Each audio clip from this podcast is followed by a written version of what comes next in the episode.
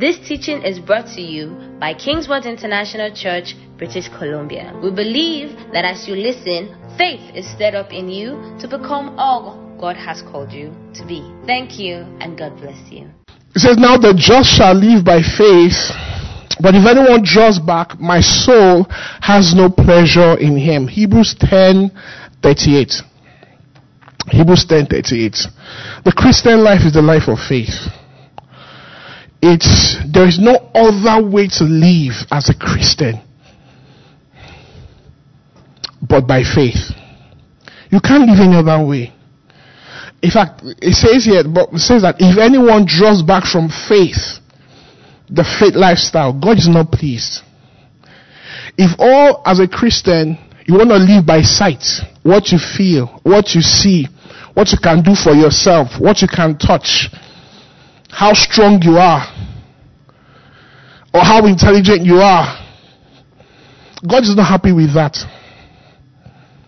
God wants you to live by faith, live beyond the natural. Faith is not a natural thing. In fact, Christianity is not natural in the first place, because how do you believe in a God that you've not seen? And that's why some people from some part of the world find it difficult to be, in quotes, religious. You mean you just wake up and you just say there's one being somewhere and you're just worshiping him. But it takes faith. Hebrews 11:6 says, those that come to God must believe that he is. It takes faith to believe that there is a God. See, he that comes to God must believe that he is, and he is a rewarder of them that seek him. So the Christian faith, the Christian life is a life of faith. Give me the next slide. So living by faith is critical. It's so critical. So, and if it says we have to live by faith, then we must know what faith is. There are several things to learn in Christianity that we will never learn it all until we get to heaven. But there are some things that we need to know. And one of it is faith. How to live by faith. The other one is how to pray. The other one is how to hear God for yourself. I think the last one is how to walk in love. I think those four things are very critical for any Christian. You might not know, I thought about that, you might not know all these things about revelations. What is end time? What's happening in the holies of holies? You might not have all those deep revelations. And I don't think I do anyway. I don't think I have so much of them. But the ones you need to live your daily life, it's so important. I call them life skills. Faith. How to pray. How to hear the Holy Spirit. How to be led by God. And how to walk in love. I think these are life skills. Because with them you can, if you have faith, you can use faith for your finances. If you have faith, you can use faith for your healing of your body. If you have faith, you can believe God for anything. If you can pray, you can move mountains. You can change anything. If you can hear God, you can take decisions when everybody's saying don't. You can know what to do part time. And if you can walk in love, you live a happy life. Because people are going to offend you. People are going to annoy you. And if you don't know how to walk in love, live beyond your emotions. Why are we having a lot of mental issues today? People are, with all due respect, yes, there's mental sickness, we know that, but a lot of people are so self-conscious. I was brought up in so and so way, my parents did this to me, and that's why my life has been like this. Well, you need to hear several people that had the same story like you did and turned out right. You know, because they had to go beyond how they felt. That's not another topic. I'm not going to that direction. But those are critical skills of life. So what's faith? So I said the first Sunday, next slide. The first Sunday I said faith is a substance. The Bible says in Hebrews 11:1, it says faith is the substance of things hoped for and the evidence of things not seen. And I said faith is substance. Faith is, it might not be something you can feel in the natural, But the realm of the spirit is real. It's as real as this my phone. It's real. Faith is not vague. In the spirit realm, faith is a substance. It's the foundation of everything we do. And I always say, the foundation sets the tone for how high a building can go. If you know anything about structural engineering, the day you dug the foundation of a building, you've determined what you can put on that building, on that foundation. If your foundation is not strong, then you can't put so much weight on it. So faith is very important. Faith is the foundation of everything we believe God for. Faith is an evidence, a conviction. It's a conviction. When someone asks you, how do you, I always use this very powerful illustration. How do you know you're going to go to heaven? Some will say, because I'm doing right. No, the Bible doesn't say because you are doing right. You believe in your heart that Jesus died for your sins. Were you there when Jesus died? No. But there is a conviction in your inside that nothing can take away. No, nothing can take away that conviction that you're a child of God. So faith is a conviction. It's a conviction. It's a conviction. It's that conviction is like a document. It's a proof. Praise God. Next slide. It says faith is taking, so the second week, I said faith is taking God's word as truth. As God talking to you and taking action based on that word, irrespective of contrary evidence and circumstance. Faith is taking God's word as truth. Praise God. Truth. You know, in Christianity, we believe in the facts, but we take God's word as ultimate truth. So, I can be having financial challenges. But the truth of God's word is that Christ, the Lord is my shepherd, I shall not want. That is the truth. And if I hold on to that truth and act based on that truth, after a period of time, my circumstances are going to align with that truth. So my actions is not going to be based on what I'm going through. My actions is now based on the truth of God's word. Praise God. So I used to tell people then, you're trusting God for a job, for example. When I was pastoring back then in Nigeria, I said, if you're trusting God for a job, go outside. Put out your CVs. Now, you put out your CV, there's no guarantee that anybody's going to pick you. But if you say you have prayed, your action that you believe that God has answered your prayer, you need to go outside. And in going outside, somebody might give your service to 100 people, and none of them might even pick you.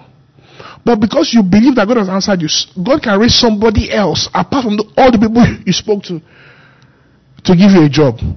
Because your action was not based on just because I gave people, was based on God answered my prayer. God said He's going to provide a job for me. Praise God. It's so important. So, and I gave the story about Jesus at the wine. Jesus turned water into wine. You know, the story talked about Jesus telling them, fill the pots. And they filled the pots. And He told them, take water from the pots you filled and go and give the most important person at the party. I doubt if I were able to do that.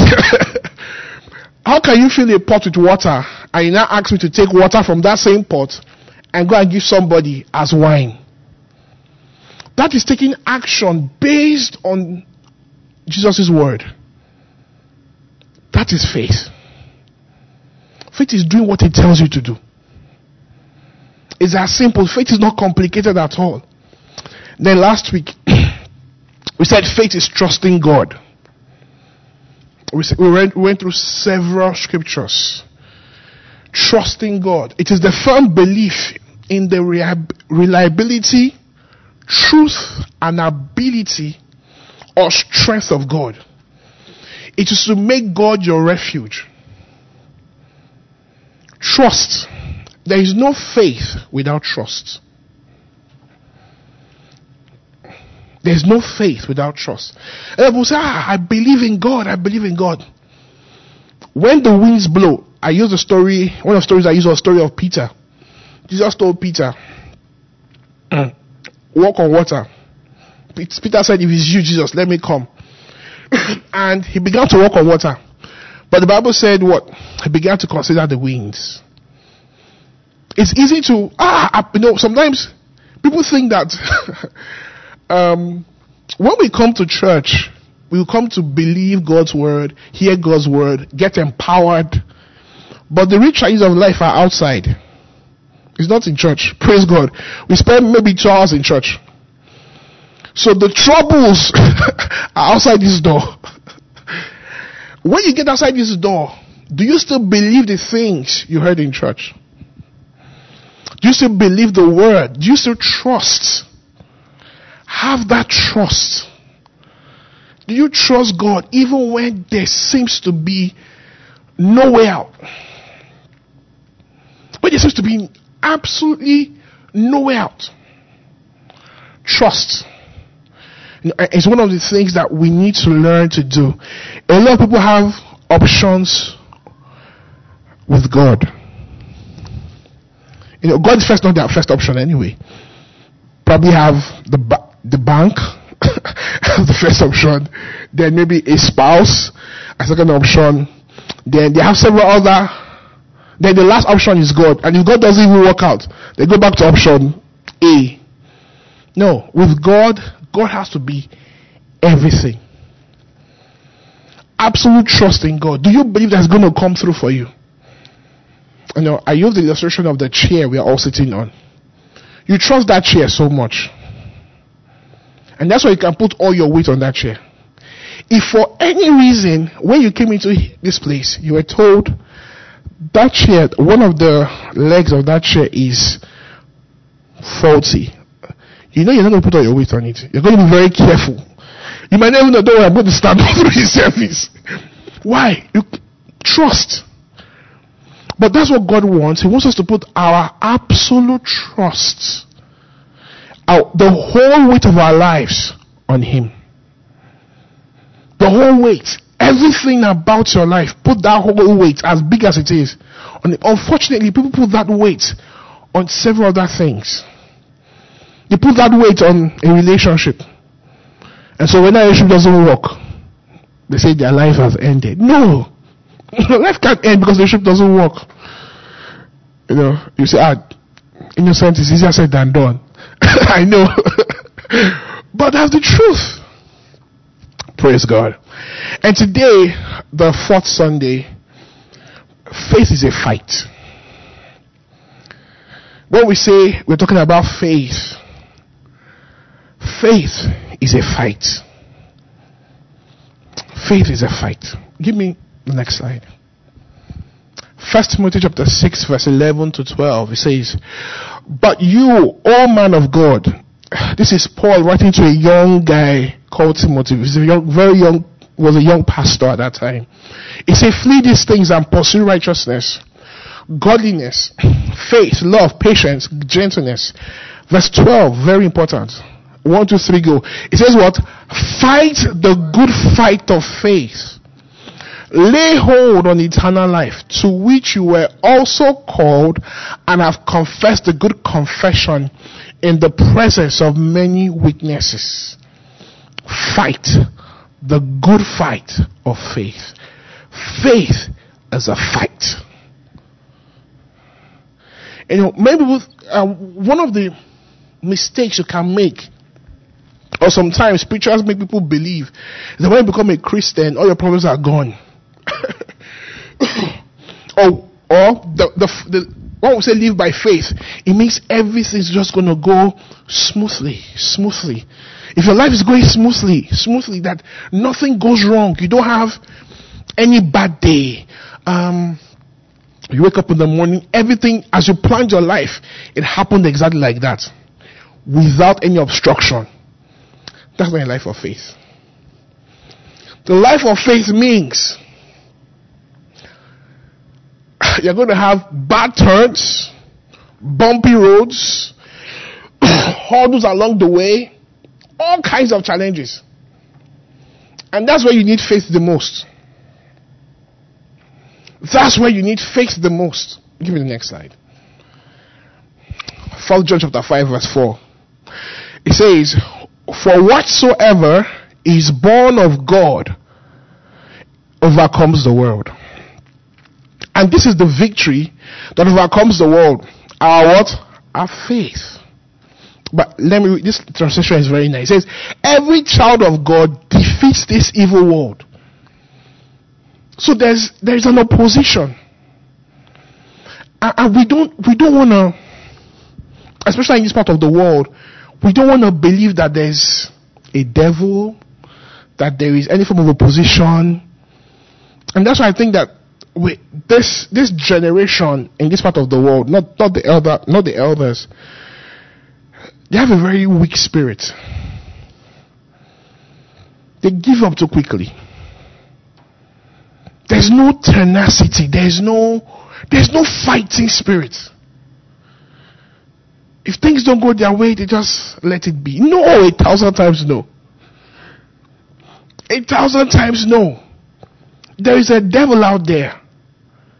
But you see, he assures us that if we fight this fight, we're going to win. But you see, you need to get to the ring. Nobody's going to... Until you get to the ring, there's no fight. You can't be declared a champion if you don't get to the ring. But you are sure if you get into that ring, and your opponent comes, and the fight starts, you're going to win. It says, we achieve this victory through our faith. Victories in life are gotten by faith. Victories in life, whether in your health, whether in your marriage, whether in your finances, in your career as a student, you have to get it by faith. You have to get it by faith, you know. I remember one time, after I left college, I didn't get a job for a long time. And I eventually had to leave my city. I went to another city. And the first kind of job I got was to drive my auntie's husband. Just to drive. And I was an engineering graduate. I'd done my NYSC, and I asked myself, is this everything I've suffered in life, is where I'm going to end up? Oh God. And I called my pastor then. And I told him, I said, because I looked at my friends then, many of them were already in the corporate world working, and I was like, the least. I said, if it's prayer, I'm praying better than these guys. Of course, I was not working, so I had more time to pray. So I was praying better than these guys. If it's living a good life, I was doing the best I can. But he said something to me that I will never forget it, and I like saying this to young people. He said, everybody have different starting points in life. By virtue of birth or circumstance. Everybody has different starting points in life. That word he told me. I said, well, this is my own starting point. This might be my own starting point.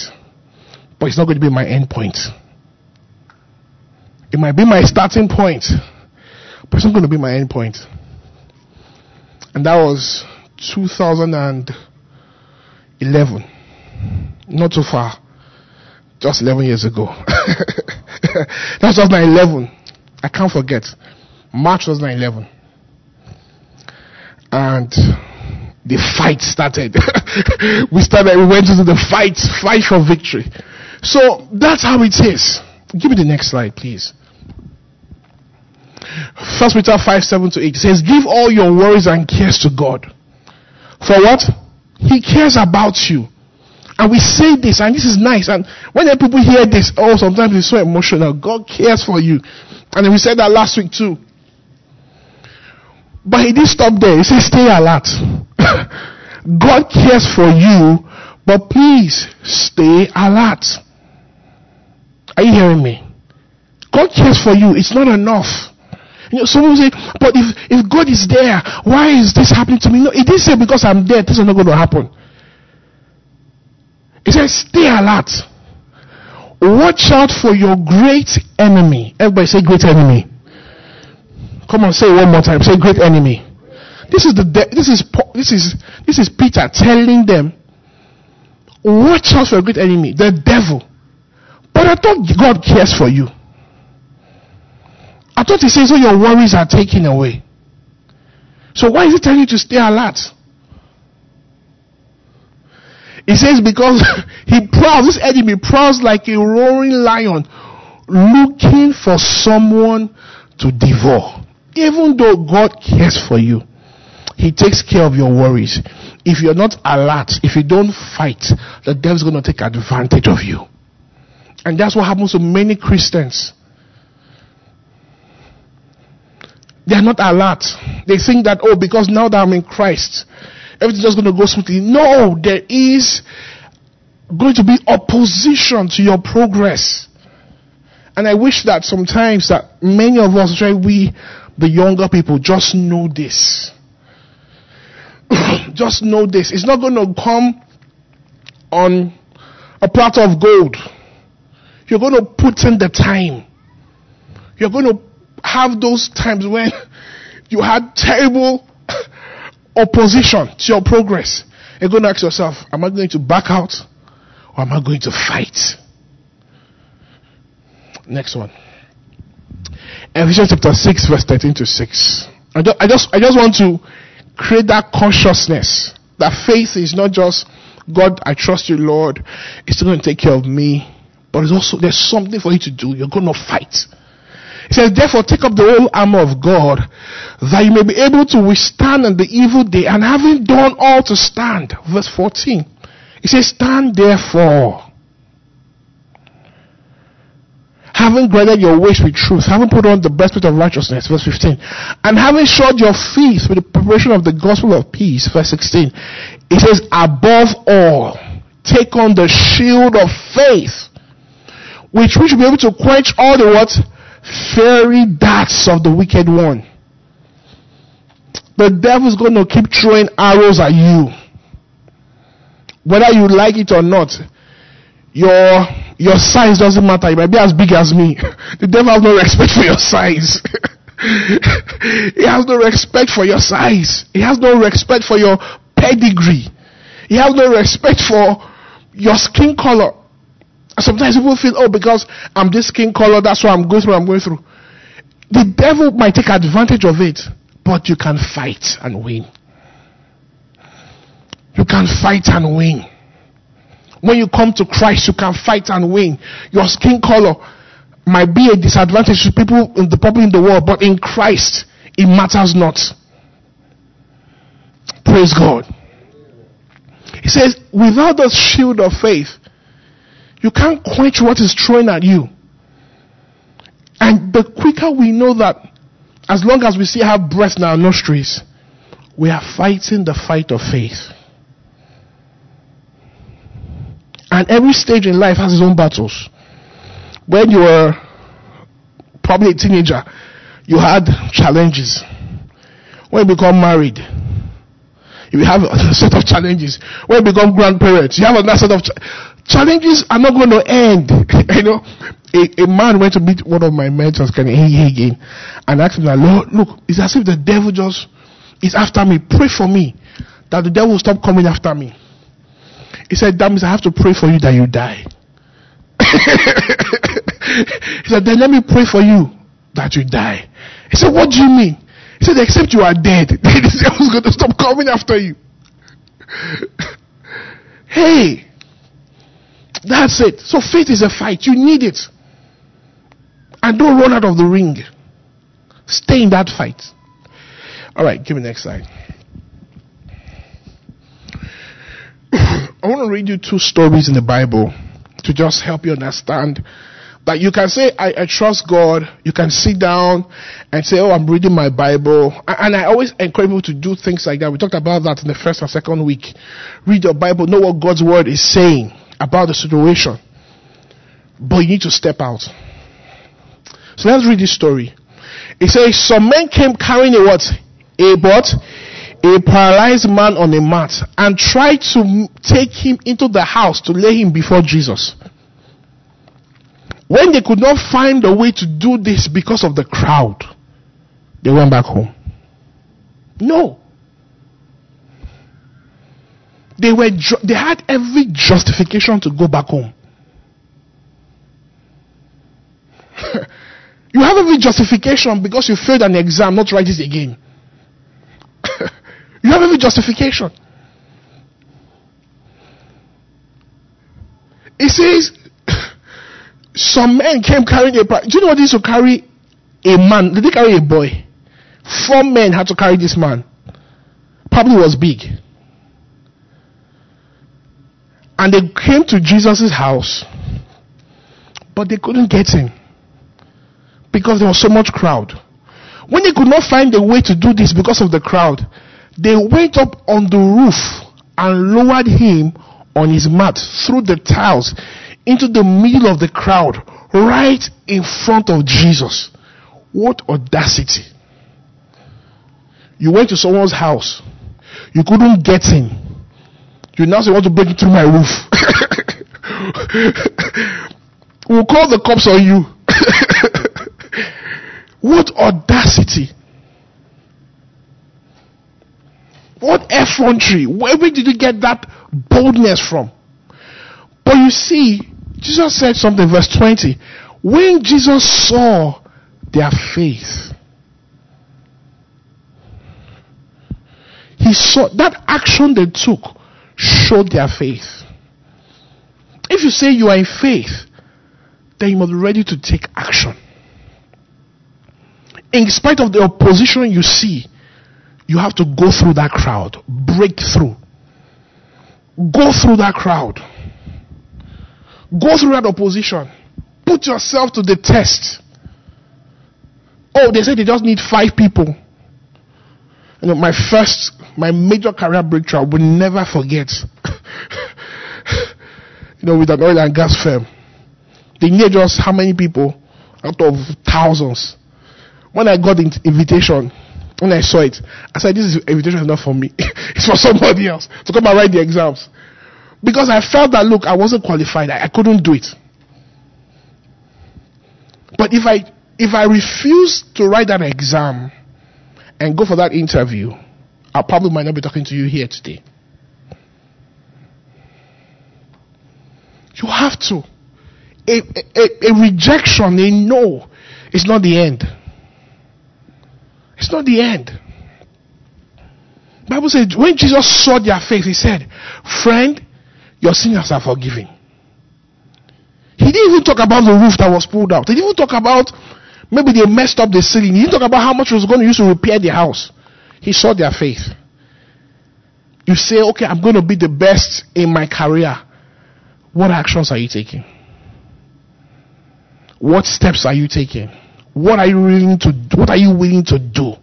What sacrifice are you ready to put in the ground? What time are you willing to spend? Praise God. What time, what energy, what are you ready to give? It's going to cost you something. The Pharisees and teachers of the law began thinking to themselves, who is this fellow who speaks blasphemy? Who can? You know, these guys are always jealous of Jesus anyway. Don't go to the next one. I don't want to focus on them. But let's go to 24. He says, but I want you to know that the Son of Man has authority on earth to forgive sins. So he said to the paralyzed man, I tell you, get up, take up your mat, and go home. Immediately he stood up in front of them, took what he had been lying on, and went home praising God. Praising God. This man and his friends had an option to turn back. How many challenges are you running away from? How many battles of life are you turning your back to? because you don't want to use your faith. How many? This guy could have told them, look, take me home. Today is not my day. The place is full. Maybe tomorrow. And tomorrow might never come. And you know, they say that procrastination is probably one of the thieves of God's blessings. Oh, I'll do it tomorrow. Oh, that exam. I'll do it tomorrow. Oh, that thing, I'll do it tomorrow. That investment, I'll do it tomorrow. And tomorrow never comes. He could have said so. But Jesus said he saw their faith. You know, God wants to see your faith. You say you believe him. I want to see your faith. I want to see your faith. Give me the next story. So before we read the next story, I want to read you some conditions. So we're going to talk about the woman with the issue of blood. But I want to read you her story. And the things this woman had to go through before we talk about her miracle. So in the Old Testament, Leviticus chapter 15 verse 25. I'm sure many of us don't go to this place. But let's don't read it for today. Praise God. Leviticus is the Old Testament.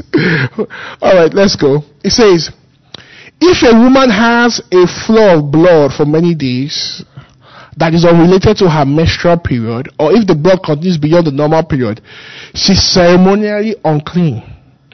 As during her menstrual period, the woman will be unclean as long as the discharge continues. Any bed she lies on, any object she sits on during that time will be unclean, just as during her normal menstrual period. Verse 27, look at this critical. So if any of you touch these things, you'll be unclean also. You must wash your clothes and bathe yourself in water. You will remain unclean until evening. 28, when the woman's bleeding stops, she must count off 7 days. Then she'll be ceremonially unclean. 29. On the 8th day, she must bring 2 turtle doves. Now, this one has just issues of blood, menstrual period, overflow for a few days. Next slide. Verse 30. Verse 33, to save time. Okay, let's just from 30. The priest will offer for a sin offering and for a burnt offering. Through this process, the priest will purify her before the Lord for ceremonially impurity caused by her bleeding. 31. This is how you will guard the people of Israel from what? Ceremonial uncleanness. Otherwise they will die. So if they don't do this thing, someone had an issue of blood beyond the regular 5 days or 7 days that you might think it is, and there's no serious ceremony to cleanse the nation, people are going to start dying. It's not a joke. For the impurity will defile my tabernacle that stands among them. These are the instructions for dealing with anyone who has a bodily discharge, a man who is unclean because of an emission of semen, a woman during her menstrual period. It applies to any man or woman who has a bodily discharge. So this is not just against women. And to a man who has sexual intercourse with a woman who is ceremonially unclean. So if anyone has menstrual flow or discharge longer than necessary, and is not dealt with, death comes. Next slide. Now, verse 25. A woman in the crowd was suffered for what? 12. So we're talking about 1 week, 2 weeks. And there's going to be problem. We're now talking about 12 years. 12 years. Not 12 days, not 12 months, 12 years of those things we read about was going on in one person's life. You know, sometimes when I counsel people, and they say, oh God, why is this happening to me? Why am I? I said, for how long? You know, not that I'm trying to belittle what they are suffering. I said, how long have you, this thing you're talking about, how long have you suffered it? For how long has it been? You know, I'm not saying that as if I don't have empathy. I just want you to wake up. Look, come on. You are bigger than this. Don't dwell on it. Don't dwell on it. Someone says, why is this happening to me? I said, so who should it happen to? It should only happen to you. It should happen to now your neighbor. You are happy now. It should happen to you. It should happen to your neighbor. Oh, I don't deserve this. So who deserves it? Your friend deserves it. How would you feel if you find your friend praying, Lord, this pain I have, I don't deserve, give it to my friend?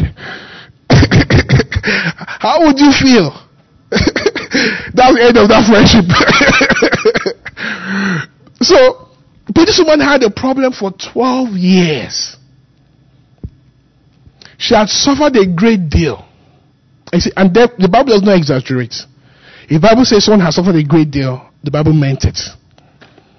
From every doctor's, over the years, she has spent everything she had to pay them. She was not just sick, she was now broke. On top of her sickness, she now had poverty with her. But she had gotten no better. In fact, she had gotten worse. 27. She had heard about Jesus, so she came up behind him through the crowd. What? She was putting the whole nation in danger. The whole nation in danger. She had no business being outside. She could have been stoned to death. She was putting the whole nation in danger. She was putting her life at stake.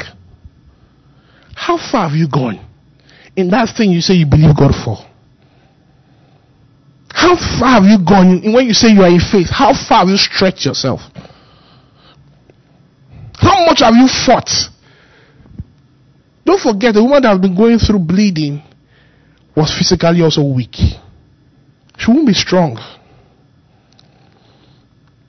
But she had to push through the crowd. She came up behind him through the crowd and touched his robe.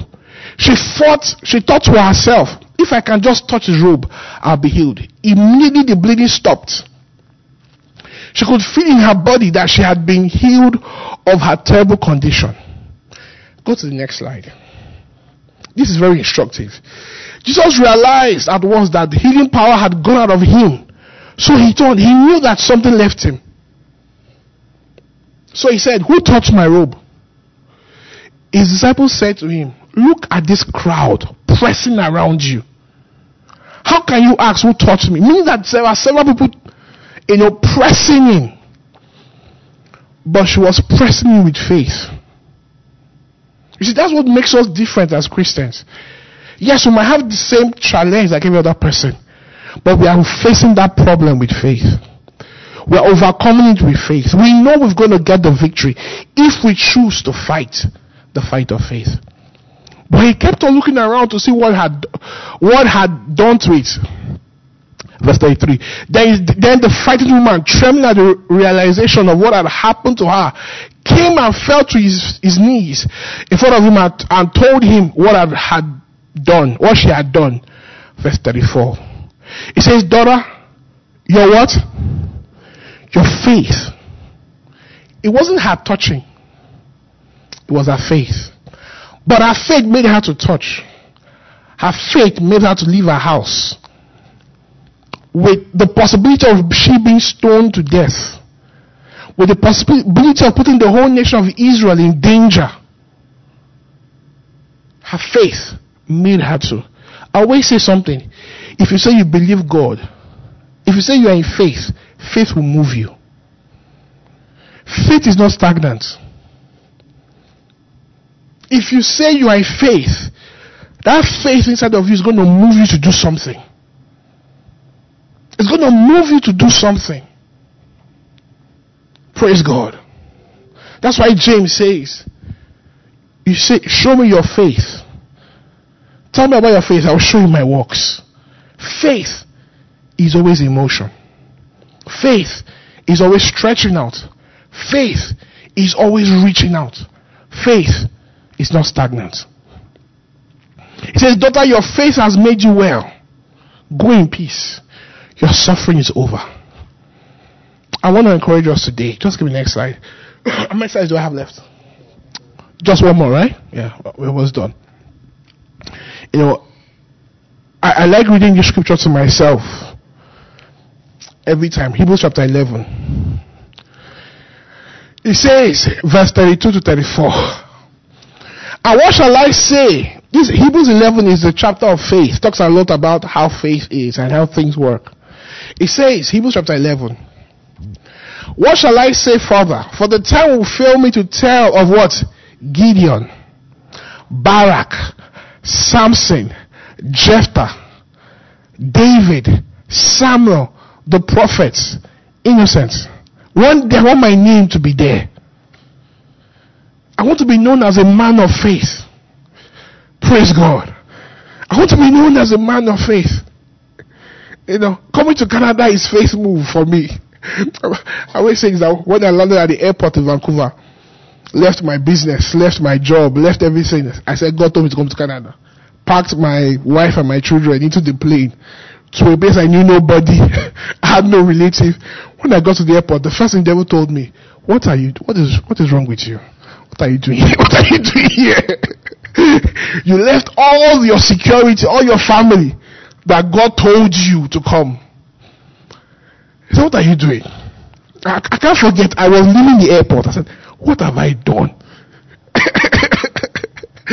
What have I done? You see, if I was coming to, okay, I was guaranteed something. I was guaranteed nothing. Canada guaranteed me nothing.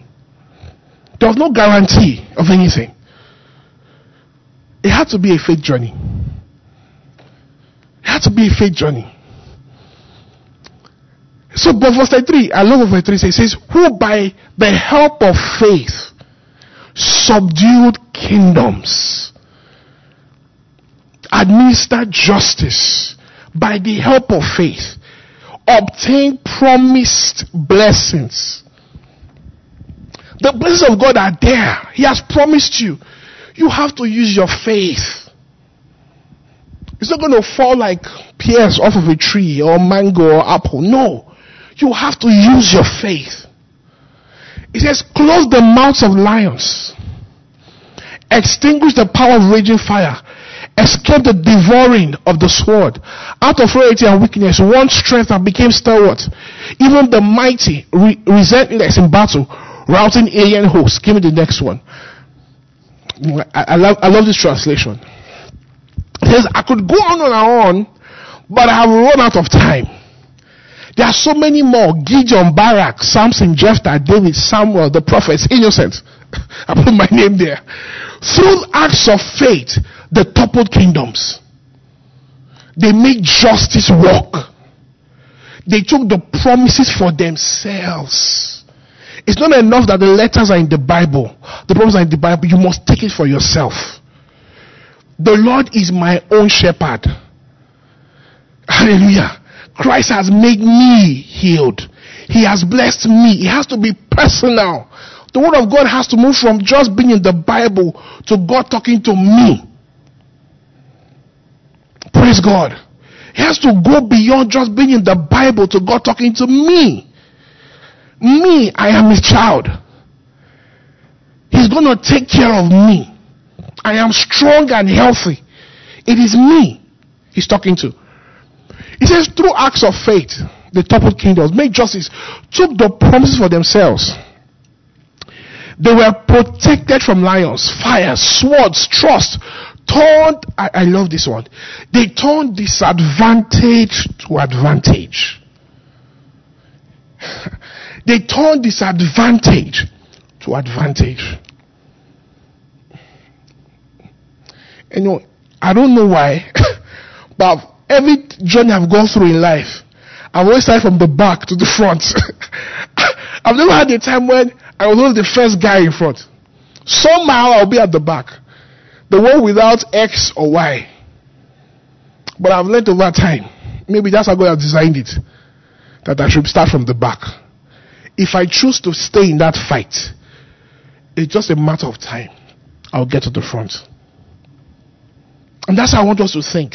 Don't give up. He said, they turned disadvantage. What report do you have right now? That's not a good report. Is it in your health? Is it in your finances? Is it in your academics? Is it in your relationship? Whatever it is, you can turn it around. You know, at the time I was there was someone I was dating way back then, and God had told me that at a particular age I should get married. So He told me then that by 30 I wanted to get married. I knew that from like when I was 19. So God had told me by like 30, I wanted to get married. So at 28, I was in a relationship. My relationship was going upside down. I didn't have a job, and the lady was not comfortable that I was broke, busted, no hope. And it was getting close to 29. So my very close friend, asked me a question then. I said, wow, far, what's going to happen? I said, I don't know. But I know by so-and-so date, I'm going to be married. If it's this one or someone else, I don't know. But I was too sure in my spirit I was going to get married. You can turn a disadvantage situation to an advantageous one. It doesn't matter what the report is. If you can only choose to use your faith in God. They won battles, routed alien armies. Women received their loved ones back from the dead. Praise God. Can we just stand up on our feet? Praise God. I hope we've learned something today. Use your faith. Use your faith. Don't allow every disadvantaged situation become your end story. No. You must have some battles that you think, I've won this. And I'm going to win this one. I'm going to win. I'm not going to give up. Christianity is not the coward faith. It's not faith for cowards. Christianity doesn't make a coward out of us. It makes us victorious. It makes us warriors. It makes us those who choose to believe God and we obtain our promise. I just want you to just talk to God right now. Are there areas where you need supernatural push? You just need God to just hold that faith. You know, God, look, I'm going back to this particular thing. This thing I've given up on in my life. I've said, no, it can't be done. I'm going back to it. I'm going back to it. And I'm going to address it. I'm going to go back and win this fight. In your name. You're not fighting in your own power. Don't forget that. You're not fighting in your own strength. You're not fighting with your own ability or resources. You are fighting with the help of God. He said he will take care of you, but fight. He said he will win the battles if you choose to fight. He said he's going to bring you victory if you choose to fight. So yours is to get into the ring. That's your own portion. Get into the ring and see what God is going to do. So pick up those challenges again, said the Spirit of God. Pick up those battles again. Put back your CV. Go back and apply for that job. Go back and check that medical record. It's going to change. Believe God for the best things of life. For they belong to you. They belong to you. They belong to you. In Jesus' mighty name. Amen. Our Father God, we thank you. We just give you praise. In Jesus' mighty name. Amen. Amen. And amen. You can have your seats. Praise God. Thank you once again for joining us here at Kingswood International Church. We hope you've been richly blessed by this teaching from Kingswood International Church, British Columbia. Feel free to visit our website at kingswoodbritishcolumbia.com. That is kingswoodbritishcolumbia.com for more teachings. God bless you.